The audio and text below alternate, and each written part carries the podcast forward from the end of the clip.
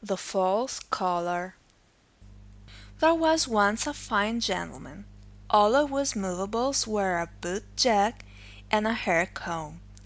But he had the finest false collars in the world, and it is about one of these collars that we are now to hear a story.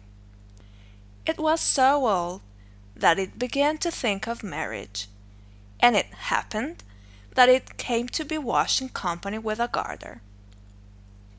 Nay, said the collar, I never see anything so slender and so fine, so soft and so neat. May I not ask your name? That I shall not tell you, said the garter. Where do you live? asked the collar. But the garter was so bashful, so modest, and thought it was a strange question to answer. You are certainly a girdle, said the collar. That is to say, an inside girdle.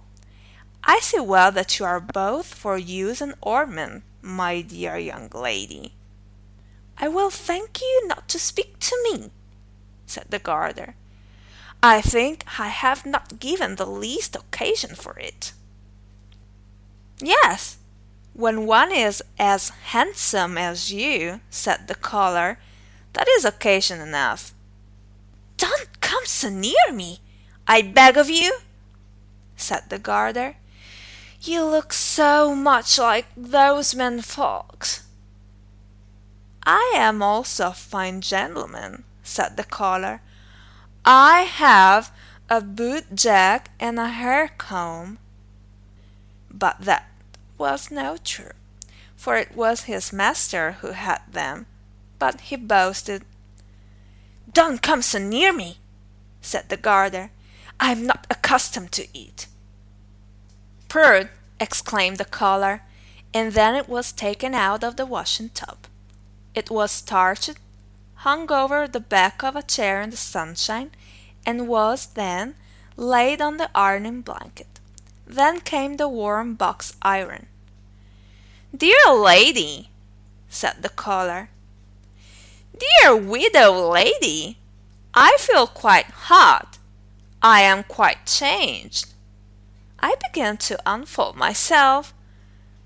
You will burn a hole in me. Ho! I offer you my hand.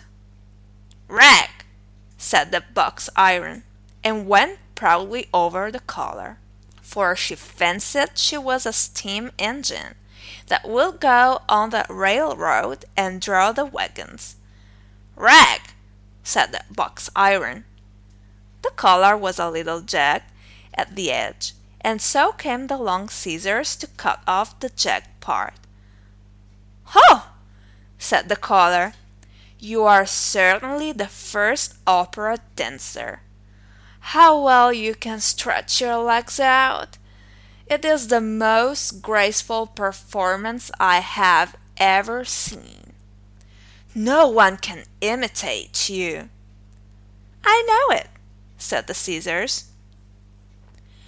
You deserve to be a baroness, said the collar.